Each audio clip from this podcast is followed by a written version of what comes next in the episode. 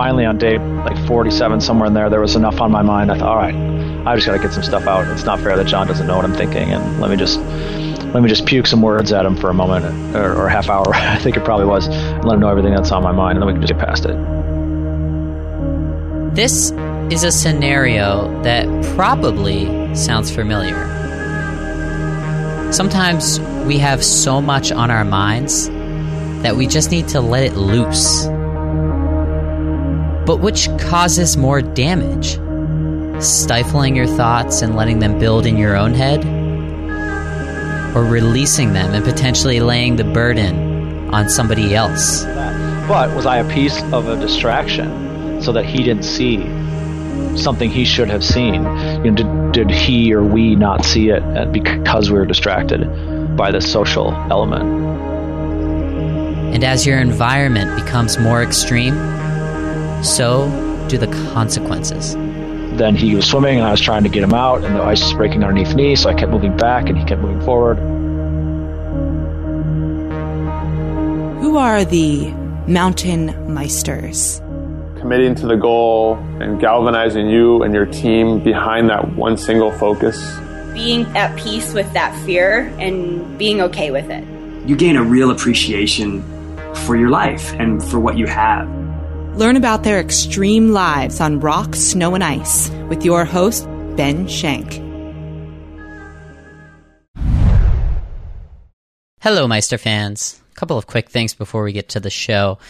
If you haven't already gotten a free audiobook from us, do that because it really helps us out. The link is right on our website. It's the one that says free audiobook in case you're having trouble finding it. Audible has an enormous selection of books, and I'd be happy to give you some recommendations if you'd like. Send me an email, ben at mtnmeister.com. Also, if you're listening to this episode shortly after it's released, that means I'm currently at the Outdoor Retailer trade show in Salt Lake City, seeing the latest and greatest products on the market. I'll be recording a podcast episode from that location. And if there are any companies or products or technologies that you'd like me to include in that episode, you just want to learn more, let me know. Send me an email, ben at mtnmeister.com. I'm at your disposal. Okay, back to the show. Hello, everyone. Welcome to another episode of Mountain Meister. I am your host, Ben Shank, and with me today I have Tyler Fish. Tyler Fish, welcome to Mountain Meister. Uh, thank you very much for having me. For the listeners who don't know Tyler, he is a wilderness expedition leader and an associate program director for Voyager Outward Bound. Perhaps his most notable expedition was the one to the North Pole in 2009, where he and John Huston, a fellow mountain meister, were the first Americans to reach the North Pole unsupported. Tyler, congratulations on that. Thank you very much. We've had, as I mentioned, John Huston on the show for episode number 11, and we also had Eric Larsen on for episode 46. For the listeners, check those out if you want a, another look at polar exploration. We're going to talk about uh, some different topics with Tyler today, but I will say, sometimes Tyler, I get complacent, and I have to remind myself that like going to the North Pole isn't very normal. Even though I've talked to a few people who have done it, uh, this is a really weird thing to do. How'd you get involved in this? Well, uh, first of all, I, I think you're absolutely right. It's it's a weird thing to do. I mean, you didn't, nobody really understands just how few uh, people actually try this expedition. Um, I mean, if you were to have a visual, it would be astounding how many people climb Everest or go to the South Pole versus versus attempt to get to the North Pole. So you're absolutely right. It's very very rare. Uh, as to how I got into it, I'll tell you what I didn't do. I didn't have this dream my whole life. I know what I want to do ever since I was a child. I want to go to the North Pole. That was not that was not the case. Huh. Um, no, no, not at all. And and um, basically, what happened was uh, I had been working for Outward Bound as an instructor, uh, summers, winters, sea kayaking, canoeing, dog sledding. You know, doing all uh, all, all sorts of different activities. And basically, you know, throughout that whole time, I was learning how to be hungry and cold and wet and dry and dehydrated and overstuffed with food and and basically always taking care of myself. And that's what an expedition is really. It's it's a, a self care challenge, Hmm. you know. And um, so I learned how to do that, and and then at some point, I think it was 2006, John, who I'd worked with at Outward Bound, he came back from Greenland and he'd been spending a tent, eh, spending time in a tent with a bunch of Norwegians. And from my understanding, there was a conversation mostly went like this: "You know, John, no American has done this expedition." And John kind of went, "Huh," at least to my imagination. and then and he comes back and tells me we pretty much have the identical conversation you know where he, he says you know fish no american has done this expedition and i go huh and it kind of it kind of stopped there for a bit and then um uh, then uh, you know weeks later we find ourselves at a house I was renting in in town in Ely and and we have another conversation and basically the conversation ended with what do you think and uh, we both thought the opportunity was there, and we decided to grab it. I mean, honestly, that's that, so that's what it was. funny. And it's a small snowball of a thing, right? And slowly it gained momentum. Yeah. I said it's very weird, but I found out that Ely is in northern Minnesota. So if there's one person in all of the states that's going to be a polar explorer, it's probably somebody from northern Minnesota, right?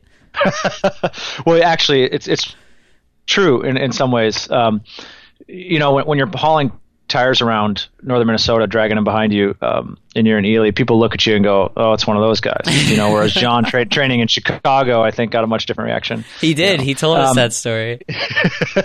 yeah, for me, it's not it's not the same at all. Uh, I, I actually think that uh, Minnesota has an unsung history when it comes to polar exploration, and in particular, the North Pole. Um, the, the, there are many Minnesotans who have been involved in Arctic exploration.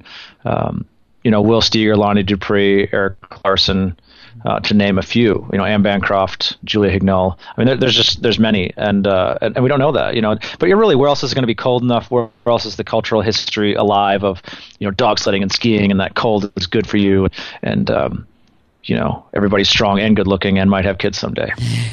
you know, so sounds like there's a lot of pride in your voice for for the Minnesota. Uh, the the polar contingent needs to stand up and be recognized. Uh, I think so. You train and train and train for this. We talked to John and Eric about training and eating. Let's go. Let's go to the expedition. And I guess what you were thinking about going into the expedition. Did you guys place like a likelihood on succeeding this? So, like, what were the chances that something like this could be succeeded by you guys? Well, it's a good question because it's a mind game for sure. Uh, and we knew you know, the, the, great thing that we had going into this were was the right expectations. We knew that this expedition is very, very challenging because it starts out hardest. It's the coldest, darkest, heaviest it's going to be in an environment you've never been in. You you can't train in it because it's too expensive to get to. So it's not like play football and go train on the football field, you know. Um, so it's coldest, darkest, heaviest, uh, and we are going to go so slow in the beginning and we knew that. That's the thing. We knew it. And we didn't care how fast we went. I mean, our shortest day, we spent seven hours to go less than a mile hmm. in, the, in the first two weeks. But we didn't care because the first two weeks, basically, the rules that we lived by were don't break anything, don't freeze anything, don't get hurt, work on your routines. That's it. Um, that was the mindset going into it, and that really served us well. And, and it was really let's focus on the here and now. We're, we're not going to focus on getting to the pole that just doesn't matter. Simultaneously, of course, we're in awe of where we find ourselves. Mm. Right here, I am in the edge of North America. I'm at the tip of the world, basically. You had never like. been there before, right? No, no. Mm-mm. Amazing. So, some quick stats for the listeners. They went 475 miles over 55 days, consumed 8,000 calories a piece each day, temperatures at minus 60 all of those things sound kind of miserable except for the 8000 calories a day. I would like to try that for one day i think. Um, did you look forward to waking up in the morning? Like uh, 55 days of this over and over and over again. I, would imagine you have to have a positive attitude but you know when people wake up in the morning to either exercise or go to work nobody really feels like waking up. Did you have that same uh, mindset well, we did wake up every morning at 5 a.m. And I, I mean, and John woke us up because he had the alarm in his sleeping bag, so he would always wake us up. Um, and I did not dread waking up. I'm a morning person. I don't drink coffee. You know, the only thing you're in, you're this nice warmth, this cocoon of warmth, and so you're you don't really want to get out, but you, but you have to. Mm-hmm. But but dreading it, no, no. Um, now, some people worried, including John. He worried about me. He's like, "Oh, 55 days is you know is fish going to be able to do it?" And but but you know this is where I am the right person, just based on some inherent abilities that I have, and one of those abilities that I have is the longer the expedition, the better it is. Hmm. The, the the more energy I get, the more momentum I get. The the yeah. So so that never really got to me. Um, no, I was always ready to ready to start each day and let's see what happens. Interesting. So that is a strength that you have. Could you point to a weakness that you had on the trip? And you have a teammate for a reason. Was John able to counter a weakness that you had? Yes, uh, my weakness. John and I are very similar in a lot of ways, uh, similar size even, which is convenient. You know, if you ever have to switch clothing, which which we did. Huh. Um, but but uh, but mentally, we're we're different. We have a slightly different sense of humor, although we both like Talladega Nights. Uh, you know that that movie. Yeah, Um, I hate that. Shake movie. and bake. You know. well, you can't come on our trip then. Right. Um, no worries. You can leave me No, behind. okay. uh, John is very detail oriented and strategic. I think, um, or at least takes on that that role, can take on that role. I am more big picture focused, uh, and I would say tactical. Like, what is what is it right now? What is it in the moment that I have to do to make a situation better? Um, and and optimistic. I'm I'm very optimistic that way. Like, what can I do now? What can I do now? What can I do now? What do I have control over? So and I, and John is John worries more, and I'm not a worrier, and you know that's both of those are very important, and we balance each other out. I think. You guys must be so close after going through something like that. Do you still do you still talk all the time? Yeah, I'm going to call him today, actually, probably Okay. after this or, or on my way home or something. I just I, I can't even imagine how close you must be with somebody. Well, sure. I mean, we've definitely gone through gone through fire, you know, and, and that's a good thing. Eh, I, I I point to this expedition as a time when John and I got closer. We're better friends because of this, and and I think that that speaks well of our approach because these expeditions can tear people apart too. Um, and, and it's the opposite. And when we wrote the book, that brought us even closer together. So it's been a long journey of, of getting to know John Huston, that's for sure, and getting to know myself also. Was there a time when you guys got like really frustrated with each other? Yes, I, I multiple multiple times, um, not in an unhealthy way. I think that that frustration uh, um, or disappointment or or uh, confusion or any of that that happens in relationships that's normal. And what's most important is how you work with it. In a successful expedition relationship, you work with it and figure it out. Um, but John and I, our our the hardest part about about this whole project in a lot of ways was the planning.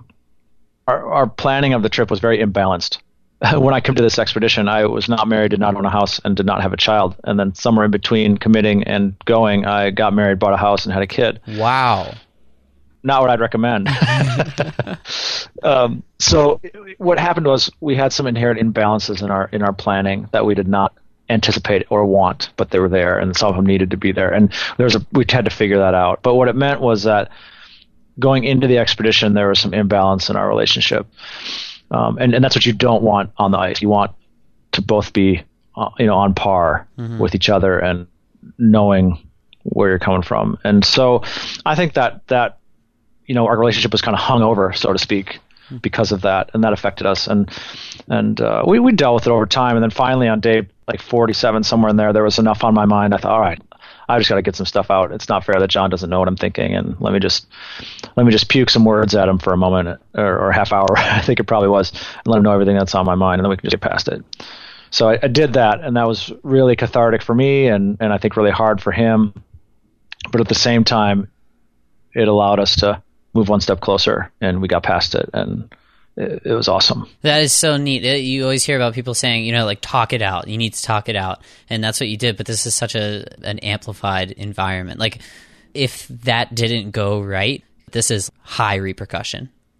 Right, and and it's funny you say that because I think there were repercussions. I mean, there were benefits, but there were also negative consequences. I, I this is by my memory now as I'm thinking about it. You know, it was the next day. I think that that John went through the ice. Mm. The rule was whoever is leading at that moment, whoever gets to the lead, that person makes the call to go around it or go over it or, or whatever. John got there and it was his call, and he decided to, to ski over, and I thought it was a good call, and and then he's in Yeah. and and like swimming up to his neck, you know. And and granted, there was a lot on John's mind, and it wasn't. I'm not. I'm not going to take all the credit for that. But was I a piece of a distraction so that he didn't see something he should have seen. Not that I was seeing it either, but you know, did did he or we not see it uh, because we were distracted by the social element, um, which is hugely hugely distracting, hugely distracting. And uh, yeah, we tried. We'd made a throw rope that we could I could throw to him. Uh, it failed. Then he was swimming, and I was trying to get him out, and the ice was breaking underneath me. So I kept moving back, and he kept moving forward. And I mean, in the end, he got out. Um, and then I'm sure the question on both of our minds was, "Oh my gosh, are, are your skis still attached?" Right? Because we, we, again we have the goal in mind. We have this goal in mind, and, and we knew that the skis are critical. Uh, that's what we believed in. And you know, getting him out, then it was there was a lot of yelling and a bit of chaos, and me trying to stay half a step ahead of what he wanted and needed. And uh, in the end, I left him sitting on the ice on a pad uh, in his sleeping bag eating chocolate while I went to put up the tent and think about what we're going to do next. So, so he was not wearing kind of the waterproof suit. No, the dry suits. No, we, we you know, if we didn't have to put on the dry suits, it's a lot faster. Mm-hmm. Right? And at this point, it's starting to, to get sort of race like. You know, we're racing time to get to the pole, and um, towards the end there, all of a sudden, we started to turn our vision towards towards arrival. In the last sixty six hours, you basically slept for around three hours. You guys were just in a race to get there. You would ski for 12 hours, then sleep and eat and uh, drink for an hour, and kind of repeat that 12 hours of going, one hour of sleeping and fueling. How were you emotionally at that point? Like physically, this is obviously a test. Can you take us to like how you were feeling emotionally, like uh, what's going on in your mind? Sure. Well, first of all, to clarify, we hadn't had any days off. So up until this point, it's been, you know, 52 days of, of expedition. Of course, prior to that, it's, you know, years of preparation. Um, and so we're very tired. We had three hours of sleep in the last 66. We probably had eight hours of sleep in the last 96. Wow. So we're definitely sleep deprived. Um, how was I emotionally? On the one hand, relieved because we had a new plan, right? Okay, we've got a new plan. This is going to work. Uh, so here we go. So that was a good thing. Uh, also, emotionally, I would say I was fragile. I've never felt so fragile in my life. You know, there's a part in The Hobbit when when Bilbo's saying, "I feel like um, butter spread over too much toast," and I think that's how I felt for sure. Um, so there's that, and then there's you know there's a lot of thoughts in my in my head. I remember that last morning, which was really like 1:30 a.m. or something, um, when we're getting up and ready to go uh, I'm thinking, okay, this is going to be our longest day. We might make it. We might not make it. Am I going to be the reason we don't make it? Uh, what else? Oh, do I want it to be over? Hmm. Because when, when, when life on an expedition is good, it's really good. And yeah, I wanted to get to the North Pole, but I wasn't ready to leave the ice or leave John or rush into media and family and and all that that I knew was coming. I, I didn't want that. Life on an expedition is good. How is that possible that you say life on an expedition is good, yet there are other people, you're both human, yet they so try to avoid uncomfortable scenarios like these? Well, they haven't experienced what I've experienced. Oh, okay. So this is interesting. Do you think that experiencing something such as this is good for everybody, or is this just something that is good for you? When you say like this, let's qualify. I'm not saying that anybody or everybody should go to the North Pole, but I think something like this, meaning an expedition where you're away from distraction and totally focused on a tangible goal, the balance between challenge and ability is is really perfect, and you're taking risks and it's working, and you're engaged with this other person and it's going well. Like when all of that is happening and you're physically active at the same time. Um, I, yes, it's good for everybody. I believe that. Very cool. Let's move on to your gear recommendation, Tyler. We like to ask all of our guests for some gear recommendations, and you you guys had 350 pounds of gear on the expedition. So, give our listeners something that they have to have. Well, we had 600 pounds total of, of food and fuel and equipment. But if we get rid of the food and the fuel, you know, I'm, wear- I'm actually wearing one of these pieces right now because my office is cold. Perfect. Uh, yep. I have a down vest on that I love, and it is not the vest that went on the expedition because it's a size smaller, but it's it's the same model. And um, that was a very versatile piece of equipment. I could put it on in the morning, I could put it on in the evening, I could put it on during a rest. I mean, it's, it comes off, it, it goes on um, based on what I need. It was just awesome. You want gear that is versatile. How many different roles can it play? Because you don't need to take a lot. Like, let's let's simplify. So down vest is good. Uh, what kind of down uh, vest let's is see. it? I'm curious. it's a Bergens of Norway down vest. It's it's fairly simple, really. Yeah. It's got you know zips up and has some snaps, and it's got two pockets, three pockets. Yeah, the good, good gear doesn't need to be complicated uh, at all or fancy. It just needs to be functional and durable and uh, and repairable. Yeah, I heard you guys had So- to do some repairs on the trip, right? You're a That's right. The- skilled sewer. the number one number one repair kit item needle and thread Mhm. and I've, I've backed that up backed that up over time i've asked different expeditioners and, and base camp managers and that kind of thing i said hey if, you know if you're going to have a repair kit and you're going to have one thing what's it going to be and they all said needle and thread Wow. Yep. uh, let's see other other pieces of, oh go ahead Go, yeah, go, give us one more. people may be interested to know that I I wear glasses, and often people ask me, "So did you wear glasses on the trip?" And I well, for the first twenty days or so, I didn't because it was too cold. So I just well, you know my vision isn't that bad, so I would ski without. Um, and there's nothing really to look at anyway. So, um, but later I wore Oakley's, a pair of Oakley sunglasses, and I had a pair of Oakley clear lenses also, and I loved those glasses. Those Oakley Oakley glasses I have are still um, my favorite piece of eyewear I've ever owned. I wear them driving. I wear them. I'm a cross country ski coach. I wear them coaching. Um, I wear them at the beach. Anytime I can, I wear them. Do, do you still have that same pair of glasses? Oh yeah, they're right here. I'm very impressed. I lose glasses all the time, and I, I think about this sunglasses and uh, maybe not maybe not prescription lenses, but sunglasses are just a great business to be in because people lose them all the time, and I can't imagine how many repeat purchasers there are of sunglasses. Yeah, it is probably a good business to be in. Um, and once you get loyalty, you've got loyalty. I'm- Exactly, I love yeah. my Oakley. Uh-huh. I'm an Oakley guy now. Yeah, very cool. So we talk about how you know challenging yourself, having this relationship with a person is so beneficial. I'm curious, how have you changed from the person before that expedition to after? How have you either improved or, if there is anything that you've had a problem with after the expedition? Yes. So, you know, life was was challenging because I, like I said, oh, I got married, I bought a house, I had a child, and I was I had a job, and um, and and when there's a lot of pressure, then you and you spend 55 days on the ice with nothing much to look at except for the ice and maybe another person, you start to think and you get lost, you know, and, and you just let your mind run, and so you eventually turn to what should I make different? How should what should I do differently? I think ah, what, how's my life different? I think I recognize the the power of doing. You know that belief is not enough. You can believe really strongly and think about something a lot, but but doing itself has a lot of power and changes your perspective more than anything. So if I'm ever not sure what to do, sometimes I just do something, and that that frees frees me up, sort of dislodges my mind and keeps me going. That's a good thing. I, I like to think that um, when I got back, back from the expedition, I like to think that it taught me patience. Because you cannot beat the ocean, frozen or otherwise. And uh, you know, the Arctic Ocean, the, the the wonderful aspect of the Arctic Ocean is that it throws at you a challenge, and then it throws at you another challenge, and it throws at you another challenge, and then it'll throw you this the first challenge again, you know, days later. So you're never really done with any challenges. So I, I think about that.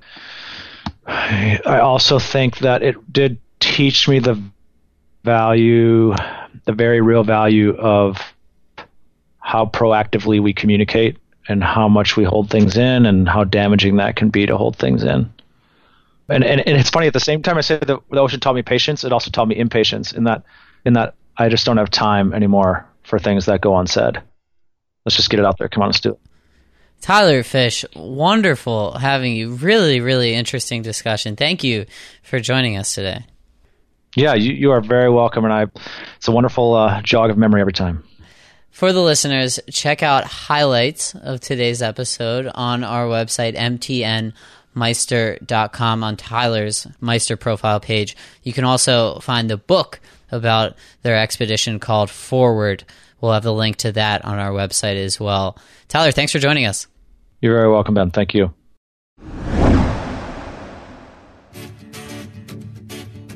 Hey guys, I hope Tyler Fish got you fired up to do something cool in 2015. And if he did, we have something to help you out. On our website, we're writing down our goals for 2015 and making them public. Episode 98, if you didn't catch that one. If you haven't posted your goals yet, do it. Share them with the world. We may even feature you on a future episode of Mountain Meister. Oh, and while you're at our website, capitalize on that free audiobook. If every single person listening to my voice right now did it, that would support this podcast for a long time. As always, enjoy doing the rest of whatever you do when you listen to this podcast. Until next time, I am Ben Shank, and you have been listening to Mountain Meister.